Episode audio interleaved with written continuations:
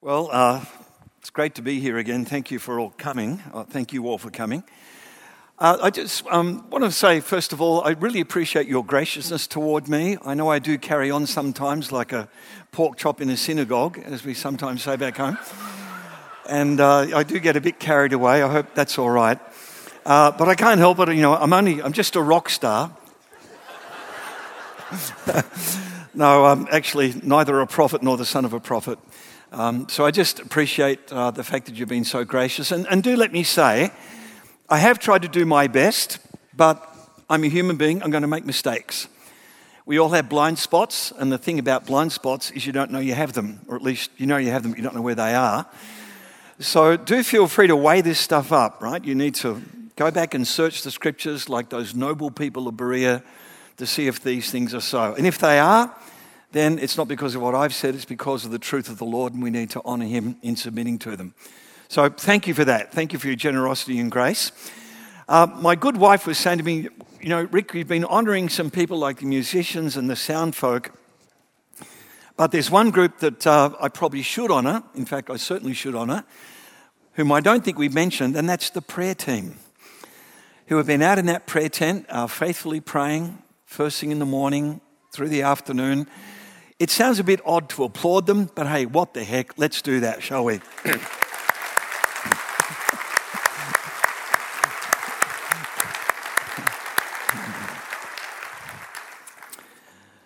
So, would you like to stand as we read two texts? This one you've heard before, ably handled by Sam on his first night, so I'm deeply in his shadow, but here we go. The beginning of the good news of Jesus Christ, the Son of God. As it is written in Isaiah the prophet, "See, I am sending my messenger ahead of you, who will prepare your way. The voice of one crying out in the wilderness, prepare the way of the Lord, make his paths straight." A little bit later on, this is John speaking. He proclaimed, "The one who is more powerful than I is coming after me. I am not worthy to stoop down and untie the thong of his sandals. I have baptized you with water, but he will baptize you with the Holy Spirit." A little bit later on, as Jesus is coming up out of the water, and a voice came from heaven, "You are my son, the beloved. With you I am well pleased." This is the word of the Lord. Thanks be to God. Wonderful. So we're continuing our talk, our talks on the Trinity. And Monday was just an introduction to give us a bit of the lay of the land of some of the technical discussion.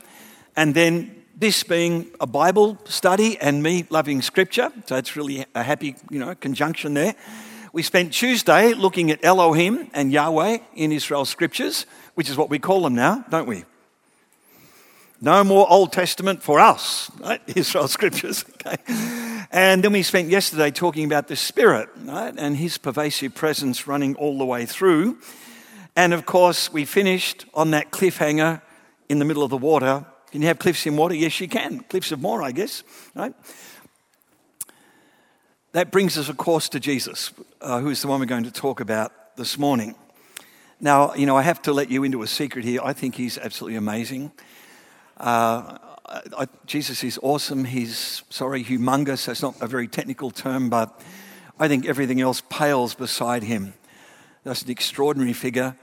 And I know I've said this before, but I'll never tire of saying it. He not only made me and you a new creation, he actually opened our eyes to see creation in entirely new ways.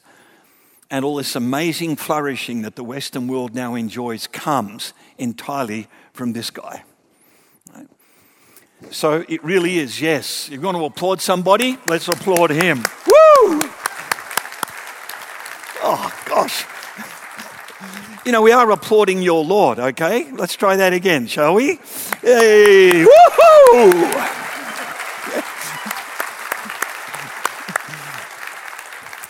And I know this sounds odd, but, you know, I wouldn't have had my iPhone if it wasn't for him, actually.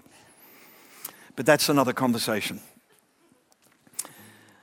I recently heard somebody, or of somebody, who said, Don't get to know Jesus by looking at the God of the Old Testament. Get to know the God of the Old Testament by looking at Jesus. Well, um, there is some truth here. In fact, Jesus himself said to have seen me is to have seen the Father. So, yeah. But boy, uh, this can be seriously misleading. One of the reasons is the only reason we know who Jesus is is because we already know who Yahweh is. The other thing is, um, if we're not careful, this kind of language can give unintentional, I hope, support to the notion that Jesus is the kind face of an otherwise angry God. Have you heard that? Don't. Uh, I'm not going to ask you if you believe it, because um, I'm going to say I think that's blasphemous. If the scriptures are right when they say, I am the Lord, I change not, then the God you're seeing in Jesus is exactly the same God whom you read about in Israel's scriptures. And it might just be our misreading of those scriptures that have resulted in a caricature of who this God is. But I don't see anything in Jesus that I don't already see in Yahweh. Remember we talked about that? This is the God who stands on the rock and lets Israel pass sentence upon him. You think I'm like those gods of Egypt? Whack me and see what happens. And he bleeds living water for them. This is the God we just celebrated in that first song, whose mercy endures forever, when Israel deserves devastating judgment. Nevertheless, I am the Lord, compassionate and merciful. Right? So um, I'm a little nervous about saying don't learn about Uh, Jesus through the Yahweh of Israel scriptures. We do actually. So, with that in view, you might recall in the opening session we talked about the origin of the Trinity problem actually beginning with Jesus himself. And we started with Paul, and in First Corinthians chapter eight verse six you get this statement, yet for us there is one God, the Father, and then a whole series of creation phrases, from whom all exist, sorry, from whom are all things, and from whom we exist, and one Yahweh, Jesus Christ, through whom are all things, and through whom we exist. Now notice that, God and Lord both having creation language attached to them. Right? Now, this is not just in Corinthians, and the earliest document we have, earliest Christian writing, First Thessalonians, I would still argue that. How does Paul begin? To the church of the Thessalonians in God the Father and the Lord Jesus Christ. It's right there at the outset of Paul. And as we mentioned in our opening session, it's stunning that Paul doesn't argue for this. I mean, Paul's a first century Jew. There's one God and everything else is creation. And they're very careful about that. Hear, O Israel, the Lord our God is one. Right? They're not multiple gods, just one. And within twenty years of Jesus' death, here's Paul saying without any argument, no hesitation whatsoever, right? One God and the Lord. And he puts Jesus right up there in the Shema. That is simply breathtaking. And he never feels any need to justify it. That's within only twenty years of Jesus' death. Jewish people have put Jesus right up there in the Shema alongside God.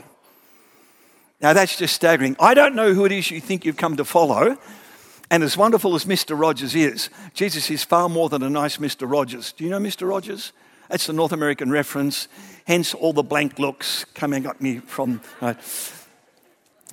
Jesus is not just some nice wandering rabbi, some teacher. Not from the New Testament's point of view. He is, in fact, Yahweh himself among us. Now, recently, a very famous, uh, world-respected New Testament scholar wrote a massive book on Paul, and in this book he was trying to work out where Paul got his idea of Jesus somehow being the Lord from. Now, a number of reviewers have pointed out it didn't go very well, and I think the reason is that's because Paul did not actually invent this idea. You're going to find the origins of Jesus being the Lord in Paul. He didn't create that, he inherited it. It's already been the testimony of the earliest Christians whom he's been persecuting. Right? And as I suggested earlier, this goes all the way back to the earliest followers of Jesus, and they didn't invent it either. I think it came from Jesus himself. Now, it just so happens that I'm someone who likes Mark. If you know anything about me, uh, this is where I did my work. Uh, I'm not going to argue this, but you can understand if you're a Jewish person and you're talking about a new deliverance, so you've been in Egypt and you had to be brought out of Egypt, and now Israel's in exile, you have to come out of exile, you're not going to talk about a new Bastille Day. You're going to talk about a new Exodus. And do notice that, right? And this is picking up, by the way, on the prophecy of Isaiah. Isaiah is the one who says, yes, you're in Babylon, you're going to have a new Exodus, just like you had from Egypt. And just remember this. Who revealed themselves during the first Exodus? Elohim as Yahweh. And remember that, the Creator, but also the one who stands on the rock, the one who shows mercy. And you've got to keep in mind that when you're talking about the life of Jesus, that's happening in the context of a new Exodus. And if you're Jewish, you know what that means. This is not just Elohim. This is Yahweh. The same Yahweh they saw in the book of Exodus. Now, why am I picking Mark? Well, I think it's unanimously agreed that it's the earliest gospel. And I want to argue that it's actually written by the same John Mark that you meet throughout the New Testament. I'm not going to spend too much time on this, but let me go through it quickly. And if it's too quickly, then you can come back and listen to the tape a bit later on. Tape shows how old I am. M P three, sorry. How do I get here? Well, by the time Mark writes, there's probably about seven thousand Christians in the entire Roman Empire of some twenty-five million. I can't argue for that number here, but it's not a lot. Of those seven thousand, only about ten percent are literate. So now we're down to a potential pool of seven hundred people. How many of those seven hundred are well enough known simply to be called Mark without any kind of surname? Just like Paul or Peter. I want to suggest to you the reason Mark works is because everyone knows who this Mark is. And the only one who really fits that, who has some connection with eyewitness testimony, which is really what the early church is concerned with, read the story of Acts when they replaced Judas. The person who replaces Judas has got to be someone who was with them from the time of the baptism all the way to the ascension.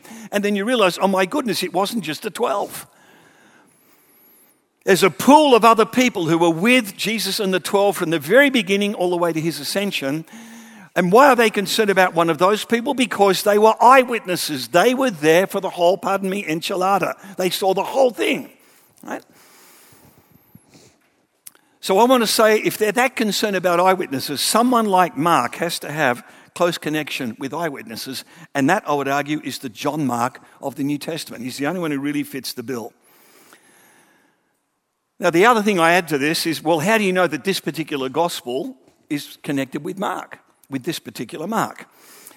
Well, stop and think about it for a minute. Only ten percent of the population have any kind of literacy. Well, that's probably a bit inaccurate. Some people have, lots of people have some kind of literacy. But truly literate people, only about ten percent. They tend to be wealthy elites. They're the people who buy books, and there is a flourishing book trade. The problem is this, books are scrolls, and when you have more than one, how do you know what each scroll is about? You want to flick it open every time. And have, ever try to flick through a scroll? A bit hard to do. They knew that, they'd attach tags to them. So I'm going to suggest you've got these early elite people becoming Christians. They're the ones who are likely to buy copies of Gospels, and when they put it in their box, they're going to put a tag on it. That's why Mark's name is not actually on the inside, but it's attached to the Gospel through a tag from the very beginning. Now, why am I saying all of this? Because I'm trying to build a case as to why you should trust this, this account by John Mark. What do we know about him? Well, the first thing we know is he's bilingual. Johannes is his Jewish name. Marcus is his Greek name. He's a bilingual Jew. We know that his family is apparently well-to-do and is present both in Jerusalem and in Antioch. How do we know that? Well, first of all, where does Peter go when he gets out of prison? He goes to Mark's mum's place. So apparently her house is big enough for the earliest Christians to meet in Jerusalem. Imagine that. You're sitting in Mark's mum's place and you've got these people who are actually alive when Jesus was around. And Peter sometimes visits and you get to listen to Peter talk about what happened when Jesus was alive. Right? You get this just face to face from Peter over the hummus and whatever. Okay, And if you want to learn about the resurrection, well, Mum's got some friends. And who are those friends? The very women who went to the tomb. They come and visit. And over the olives and the dip, they talk about what it was like on that first Easter morning. You imagine that? That's this guy, Mark. He's hearing all of this. And that's not all. He's got an uncle called Barney, Uncle Barney, right? Who also happens to be pretty wealthy. And he's associated with a church in Antioch and one of the first people to sell land to give the money to the church. And what do you know about this Barney? He's the one who gets Paul. Paul's the one who leads the mission, who does a lot of thinking about what this Jesus means for the Gentile world. And Mark gets invited along with them. Now, Mark kind of blows it and uh, ends up leaving halfway through the mission, and it creates just a wee bit of tension. See, there's another Irish kind of interjection now. I'm working on this, right? Um, but... Even though they have this problem, nevertheless, in Paul's last imprisonment, he sends for Mark, that Mark might come to him. So I want to suggest to you that the guy who writes this gospel, John Mark, is as close as you can get to the bona fide real deal. Peter comes to his home. He knows the women who were there at the tomb. He gets Paul. This is about as good as you can get, actually. Now, I'm going to argue that not because I'm a Christian. I just think that's what makes the most historical sense. If you want a great picture of Jesus, read Mark. And apparently it's so great that Matthew and Luke follow him. And, and Matthew's a disciple and Mark wasn't. You ever thought about that? Why would Matthew, who's a disciple, follow Mark, who wasn't? And I think the answer is behind Mark stands Peter. And Peter, as you know, to use that Aramaic term, is the grosser fromage. He's the big cheese among the twelve, right? He's always at the first of every, every list, and in the inner circle, he's always mentioned first as well. And Matthew, following Mark, is the only gospel who tells us what Jesus said about Peter, right? Rocky, upon you I will build my church. Okay? And do notice that. Peter's there when the Spirit's poured out in Acts in Jerusalem, and he's also there when the Spirit comes upon the Gentiles, bacon bits and all, with Cornelius. Okay? He's part of that incredible building. Now, here's the question. Did Mark actually create the gospel? Is he the one who brought all this stuff together? Interesting thought. If he was, why don't we hear more about him in the church? We don't actually. And then what's Peter doing for twenty years? He's wandering around preaching, thinking, I can hardly wait until Mark tells me what I'm doing. I know it kind of fits there. I have really no idea. Mark, help me, you think? And the moment you put it like that, you realize how quickly Jesus gets left out of the equation. Not to be irreverent, but out of those three, Mark, Peter, and Jesus, who's the clever bunny? It's Jesus, of course. I don't think Peter invented this. He gets this from Jesus. So I think what you're getting in Mark's gospel is Peter's account of what Jesus taught him as to what Jesus was on about. All right? So all of that, bit of a justification for why I'm actually taking Mark seriously. And I really do. So who is this Jesus? Well, the first thing we know, everyone agrees, is that he's human. He's Jesus of Nazareth. This is agreed on all sides, especially by his uh, opponents. No one suggests otherwise. And even when taking into account some of the strange things he does, his mighty deeds, they still identify him in human terms. He's Elijah. He's John the Baptist raised from the dead. He's some kind of prophet, right? Notice no one says Messiah at that point. And that's critical because the stuff Jesus does are not connected with the Messiah. Got that? It's just important to get that around in your head. You probably know it already, but it's nice just to reaffirm that. The Messiah does not heal people. He does not calm the sea. He does not walk on the water. He does not cast out demons. He doesn't do any of that kind of stuff. And that's why nobody says, oh, he's the Messiah. No, he's not, not a little boy. Whoops, that kind of popped in, didn't it, from somewhere? Okay. Just shows how, whoops, I should just move on very quickly. That didn't happen. Just ignore that. Um, now, notice then that even though Mark starts his gospel with the beginning of the gospel of Jesus Christ. And if you can remember in that first session, that's exactly where John's gospel finishes. Even though he starts with the Logos, John finishes with that, uh, with that you might believe that Jesus is the Messiah, the Son of God. That's where John finishes. He didn't invent that. Mark starts his gospel that way. But even though he starts by talking about Jesus being the Christ, he immediately connects it and grounds it in two prophecies. And Sam pointed this out. It's a combination of two texts, Malachi three one and Isaiah forty. Poor old Jerome, when he read this, he got very embarrassed because Mark says in verse two Isaiah, and Jerome's going, oh dear, excuse me, Mark, you know, wonderful, blessed son. You actually got it wrong. You've quoted Malachi. Uh, no, not really. There's something else going on there. But my point here is to point out, as you probably know, that neither Malachi nor Isaiah are actually concerned about the Messiah. You won't find a sausage of a Messiah in Malachi. Did I just say that? I think it's. I think I did. It's late in the week. Watch out. Tomorrow promises to be who knows what. Right?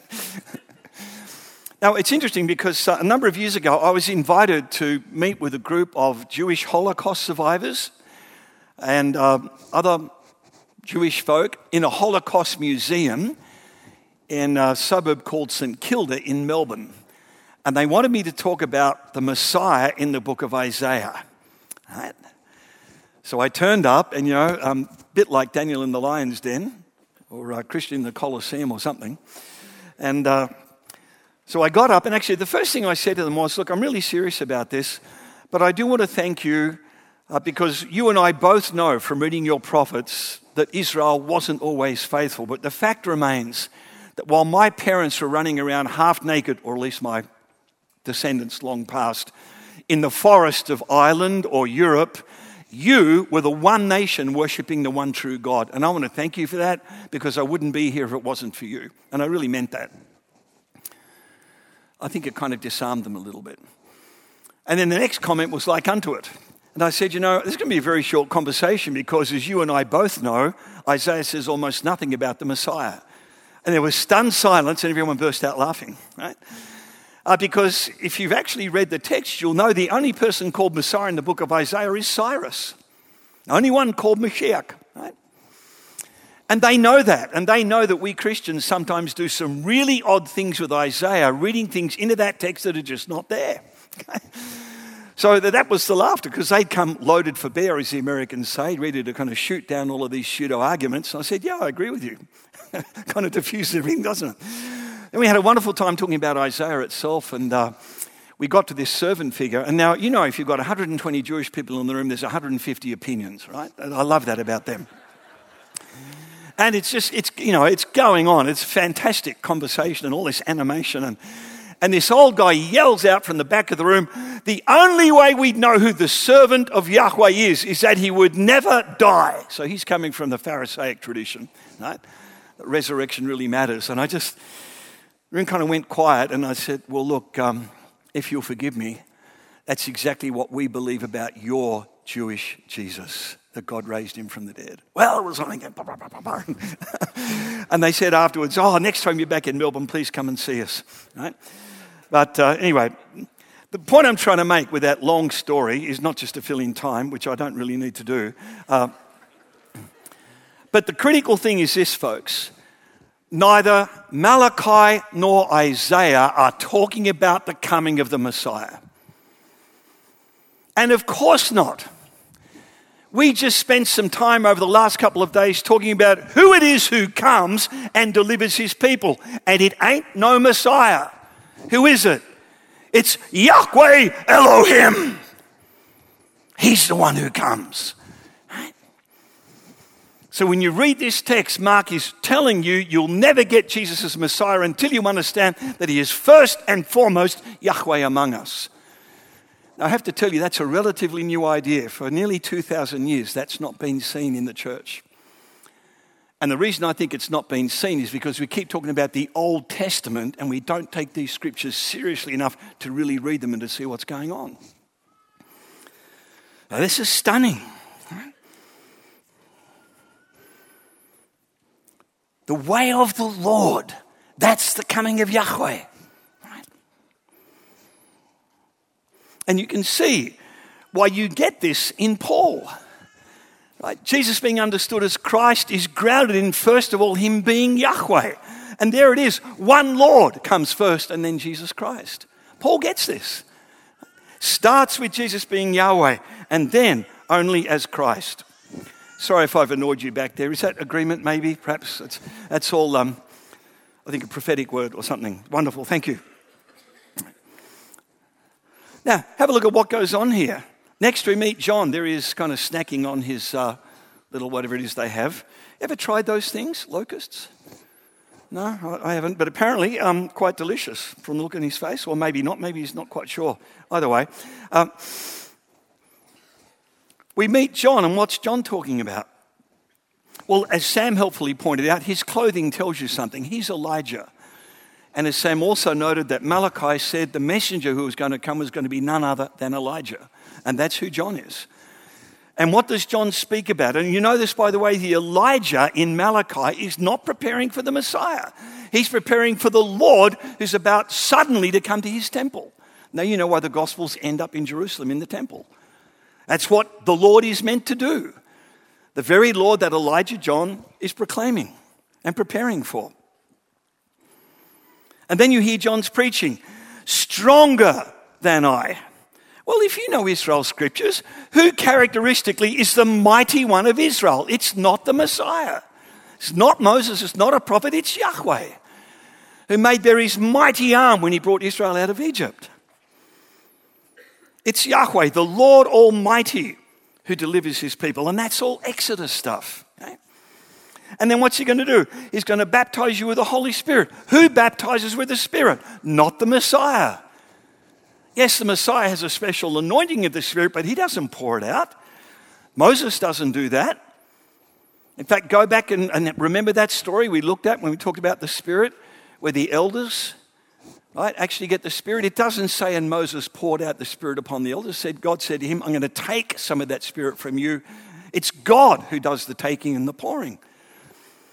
Only the Lord God baptizes people with the Spirit. Now, in the rest of the New Testament, you'll see Jesus do this. Acts two thirty-three, right? Talks about uh, Jesus being the one who pours out the Spirit. Luke twenty-four, John sixteen, right? This, Jesus is the one who does this, and that's Yahweh stuff. Now, I think that explains why fully half of the next eight chapters in Mark are focused on Jesus' mighty deeds. They're there to tell you who Jesus is. He's in the desert, and it's funny how that little story doesn't really have an outcome, right? He's tempted, and then you hear there's angels, and you think, what's actually gone on there? Only later on in Mark do you realize what's happened. And it's when Jesus is being accused by the Jewish leaders of casting out demons so effortlessly because he's actually in league with Satan. Jesus says, no, that makes no sense at all, but what this is, I can do it because I've already bound the strong man. Now, who's the strong man? He's Satan. You think about that? This is long before Jesus is on the cross and he's bound the strong man. Ever tried to bind someone that you haven't already defeated? Yes, a thought, isn't it? Maybe explore that some other time. We can't do it this morning. Now, where else would Jesus have defeated and bound Satan if not at the temptation? And I think that's what Matthew and Luke are talking about. How does Jesus defeat Satan? Through his character. He will not use his power for himself. He will not manipulate. He will not coerce. You want to be involved in spiritual warfare? Do those things. That's what enables him to defeat Satan. And you notice that Satan never turns up again to confront Jesus face to face ever in the rest of his ministry. Luke says, oh yes, he departed looking for a more opportune time, but it never comes. Doesn't mean Satan can't use other people. He does, but actually he never confronts Jesus again. Why? Because he's been done and dusted. And that's why when Jesus confronts demons, it's over before it starts. Now, with that kind of background, who is it in Israel's scriptures and in Israel's tradition who defeats Satan? It's not the Messiah.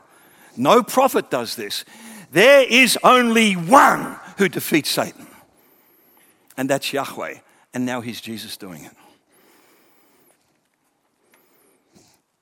You see this in that controversy that we just talked about. Jesus warns them what you're saying against me, you're blaspheming the Holy Spirit. There's really nothing like this close identification between a person and the Spirit anywhere on Jesus, anywhere else in Israel's scriptures. This looks just like Yahweh's close identification with his Spirit, now that's being applied to Jesus. And that's exactly what that unclean spirit in the synagogue recognizes. Right? Maybe just kicking back to have another relaxing Sunday while the sermon drones on, right? Or Sabbath as it might be, if you're Jewish, and you are, you're in the synagogue. And then this guy gets up to speak and suddenly, pardon me, all hell breaks loose. Right? And then listen to the, the question, have you come to destroy us? That's not a messianic question. That's a Yahweh question. The unclean spirit knows this.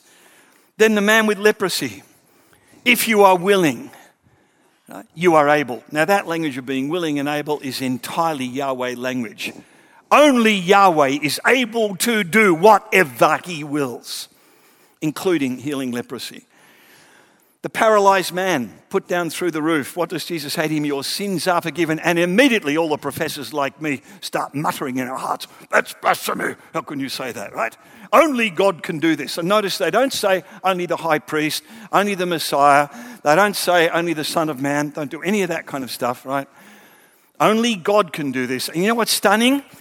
Jesus reads their hearts, something that only God can do, and asks the question. And then he demonstrates that he has authority on earth to forgive sins. Now we know who has authority in heaven to forgive sins, don't we? It's Yahweh, but here he is on earth in Jesus.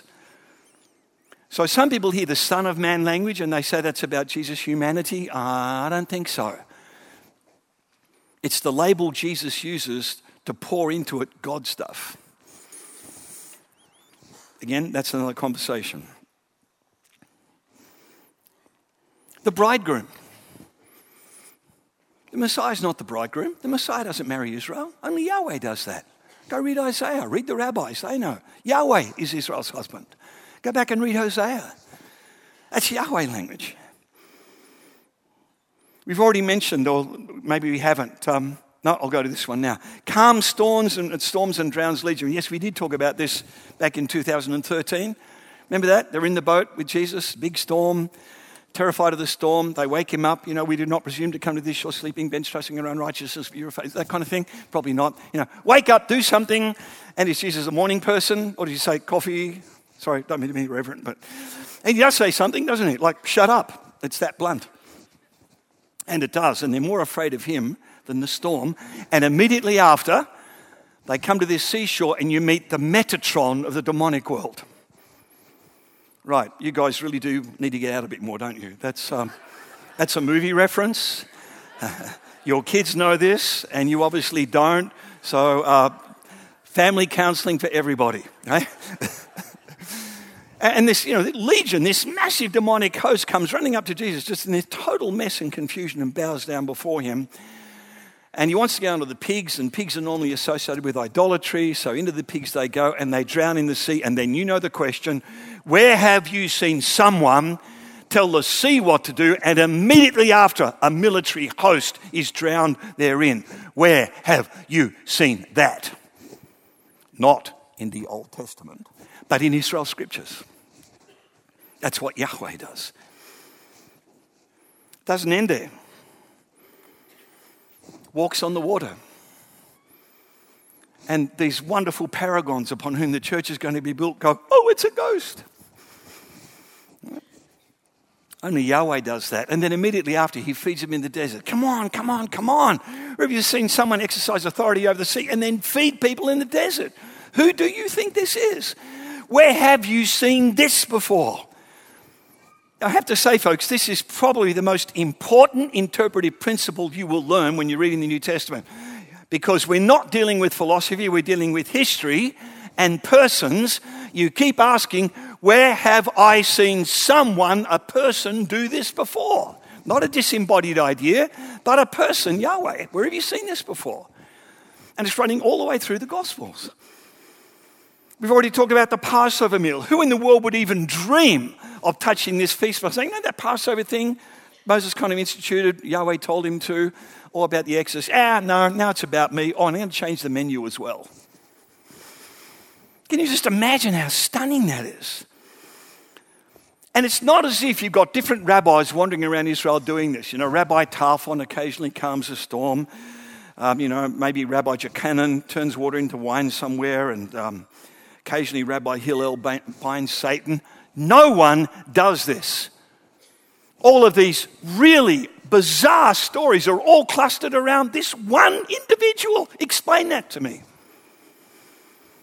I think the best explanation is he actually did this. That's why it's there. You wouldn't invent this stuff. No one's expecting anyone to walk on the water. No one's expecting that. That's why they just don't know what to do with Jesus. They did not invent this. Can you see that? This is so out of left field. I think the only explanation is he must have done stuff like this.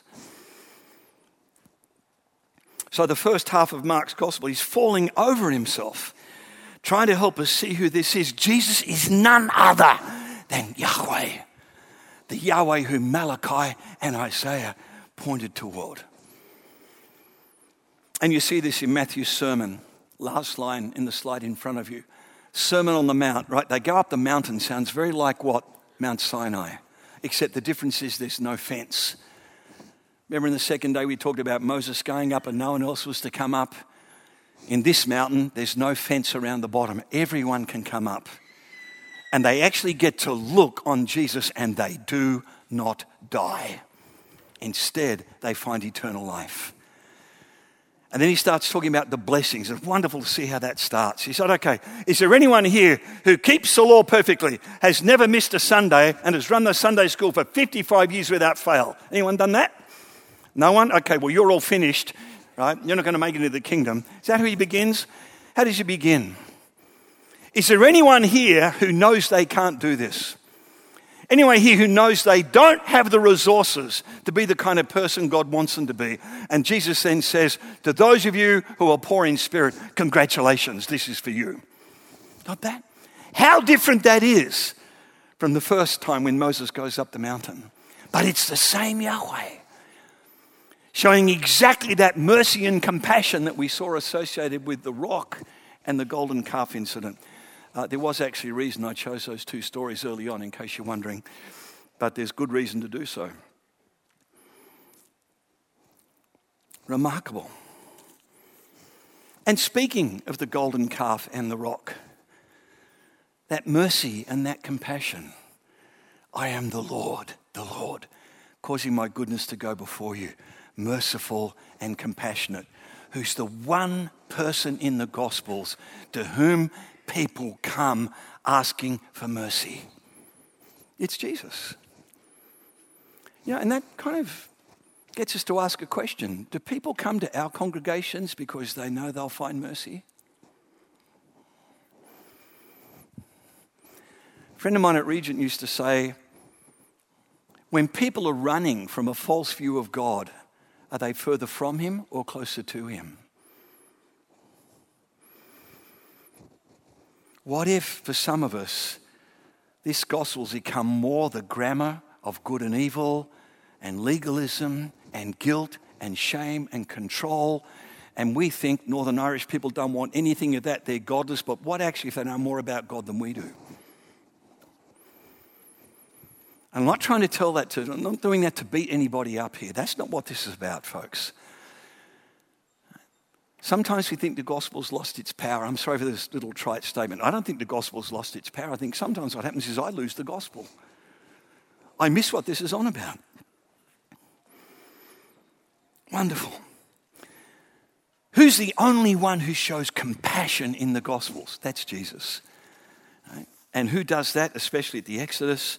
Well, that's Yahweh. That's what he's known for, right? So who is this Jesus among us? First and foremost, I am the Lord. Now, you're going to find this in John's gospel as well. We'll talk about the Logos in just a moment, or maybe uh, see if we have enough time, maybe the first thing tomorrow morning. But look how John begins. The Word became flesh and dwelt. What a horrible translation. Sorry, I shouldn't have said that. It's getting a bit... Need to come down here, take a breath. Uh, probably not as felicitous as it could have been. Right? Much better to say tabernacle, because that's what the word means. It means tented. And where have you seen someone tent among us and seen glory, full of grace and truth? Where have you seen that? Help me now. It's not a rhetorical question. Altogether now, it's the Exodus. That moment when Yahweh revealed his character. That wonderful story of Nathaniel. Nathaniel turns up and Jesus says, "Oh, an Israelite in whom there's no guile." Nathaniel says, "How do you know me?" "Oh, I saw you under the tree." "Oh, you're the Messiah, the King of Israel." Jesus goes, "Oh, boy. Boy, if that rocked your world, wait until you see the angels ascending and descending on the Son of Man." Now, what's that a reference to? That's Jacob at Bethel. And he dreams and sees the angels ascending and descending. And he realized, he finally woke up and said, "I did not know that God was in this place." John's saying that about Jesus. He is Bethel, and Israel did not know that God was in that place. And that's why later on he says, "Destroy the temple," referring to himself. When you get to tabernacles and they're pouring water out upon the altar, and they believed under that altar, you know, that rock that God stood on and was smitten. In some Jewish tradition, that rock went all the way through the desert and sat up right on top of Mount Zion and was there under the altar. And that in Ezekiel's vision, out from under that altar would come rivers of living water. Right? And when they're celebrating this in tabernacles, the last great day of the feast, pouring out water, this voice booms across the crowd. "If anyone thirst, let them come to me, and out of their belly will flow rivers of living water." This he spoke of the Spirit, which had not yet been given. He is that rock. And hence that reference in the previous session to blood and water coming out of Jesus' side. He's the rock. He's the smitten rock. And Paul says that in First Corinthians ten, Christ was that following rock. Not that Jesus is a piece of granite, but he's pointed to the fact that when Yahweh stood on the rock, he identifies with it. And Jesus is the Yahweh who bleeds living water for his people. Those wonderful I am statements. Before Abraham was, I am. He promises to send the Comforter. Remember John the Baptist preaching? He will baptize with the Spirit. That's a Yahweh thing. Yahweh does that. And then he says, "And as the Father raises the dead, so too the Son will give life to whom he wills." That's Yahweh language.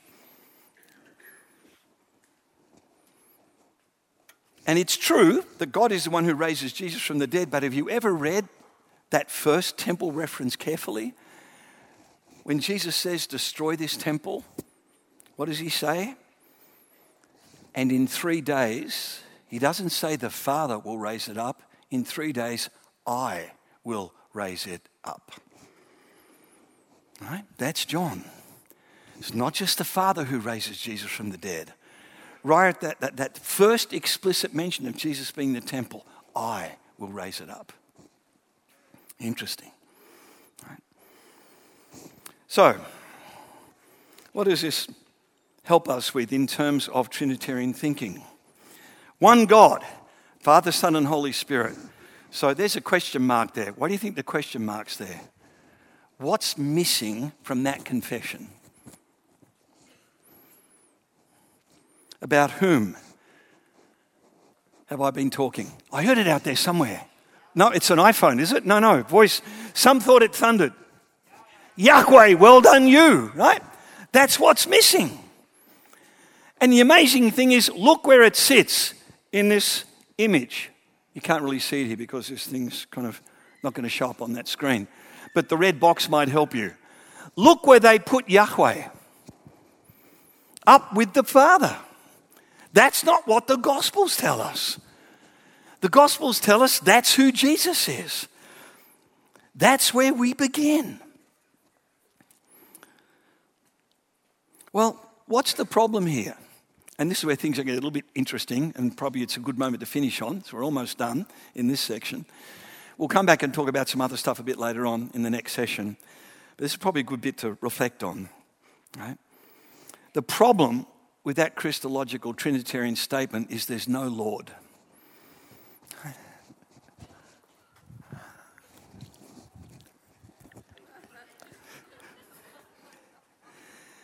Now, the Cappadocian fathers are really bright guys, much, much sharper than I can ever be. But they drew heavily on Matthew's baptismal formula, twenty-eight nineteen. And that's fine, because in Matthew, this is what Jesus says. But you want to be a little careful about this, because there's no statement in Matthew that the baptismal formula is meant to be exhaustive. It doesn't say that. And furthermore, not to create too much trouble, the New Testament itself doesn't seem to be all that fussed about getting the formula right. Luke quotes Peter and simply has, "You're baptized in the name of Jesus Christ." Later on, Peter says, "The Lord Jesus." Now, isn't that interesting? Why, how is it that the guys who knew Jesus best don't get too fussed about baptismal formulas and will split churches over it? Do we know Jesus better than they did? What's going on with that? Is this some kind of left-brain Hellenistic fixation? The thing that worries me is that this fixation on the baptismal formula tends to miss out the whole front half of Matthew, which Matthew gets from Mark, and that's all about Jesus being Yahweh.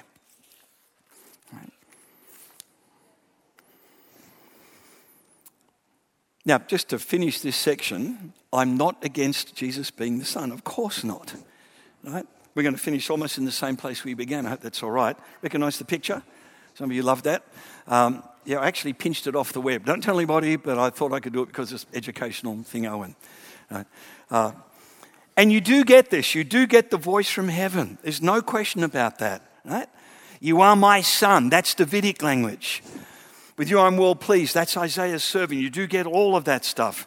The temptations are all about this language of, if you are the Son of God, right? He gets tested on that. So son really, really matters. I simply want to point out to you, though, have we got a bit, a bit of an issue here? Is it possible that we've taken language that had to do with how God spoke to his creation? Son is Israel. Son is David. And might we have taken that language that actually has to do with God and his creation and swung that up into language that God uses himself, where maybe it just doesn't belong? And that's the more radical thought for the theologians among you today, which probably means I should start running about now. But let me be clear. I really do believe there are three persons in the Trinity. No doubt about that at all. What worries me is that Yahweh is missing, and that's absolutely essential to who Jesus is. And then sonship language starts getting pulled up into a discourse. God never calls Yahweh his son. It just doesn't function that way. So I think basically what's happened here is there's been a little bit of a slippage, and I'm just not sure I can say this is nuanced, nuancedly, with as much nuance as it needs. Let me try that, okay? The language, I would argue, doesn't actually belong together and never did in Israel's story. The reason we have to deal with it is because of that jolly bloke called Jesus. Because he does both. It's in him that Yahweh and his creation come together. It's in him. It's the person Jesus. He's the one that brings together two discourses that don't normally belong and puts them strongly side by side. But I don't think he ever blends them into one another. Right? They find their locus in him. All right, well, it is time for us to go. What I'd like you to take away from this is an understanding of who Jesus is. So when we sing about the Lord Jesus, we now know what we're singing about, don't we? This is none other than Yahweh himself among us. This is who we own as our Lord. Not some merely human Messiah, not some merely human son, but staggeringly, completely unexpectedly, and just blew everyone else away, was the fact that somehow, mysteriously, Yahweh himself was now present in Jesus. And that's why we worship him. That's why we give him our lives. Right? One God, the Father, and one Lord, Jesus Christ. Can I pray for you? You understand?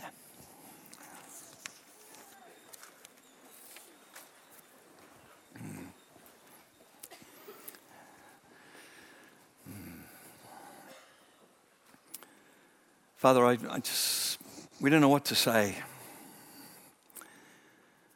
Who would have imagined that you would do something like this?